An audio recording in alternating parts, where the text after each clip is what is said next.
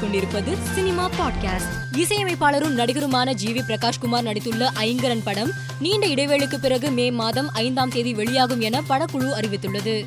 நடிகை பாலியல் புகாரில் தலைமறைவான நடிகர் விஜய்பாபு மீது மேலும் ஒரு பெண் பாலியல் குற்றச்சாட்டை கூறியுள்ளார். அவருடன் பணியாற்றிய போது முத்தமிட முயன்றதாக அந்த பெண் தனது புகார் மனுவில் கூறியுள்ளார். மிஷ்கின் இயக்கத்தில் உருவாகியுள்ள பிசாசு டூ படத்தின் டீசர் வெளியாகி ரசிகர்களை கவர்ந்து வருகிறது. பல விருதுகளை குவித்துள்ள வாய்தா படத்தின் ட்ரெய்லர் வெளியாகி சமூக வலைதளத்தில் வைரலாகி வருகிறது. நடிகை ஜாக்குலின் பெர்னாண்டஸின் ரூபாய் ஏழு கோடி மதிப்புள்ள சொத்துக்களை அமலாக்கத்துறை முடக்கியுள்ளது. இரட்டை இலை வழக்கில் கைதாகி சிறையில் உள்ள சுகேஷ் சந்திரசேகர் ஜாக்குலினுக்கு பரிசு பொருட்கள் வழங்கியதாக தொடரப்பட்ட வழக்கில் அமலாக்கத்துறை இந்த நடவடிக்கையை எடுத்துள்ளது. மேலும் செய்திகளுக்கு மாலைமலர் டாட் காமை பாருங்கள்.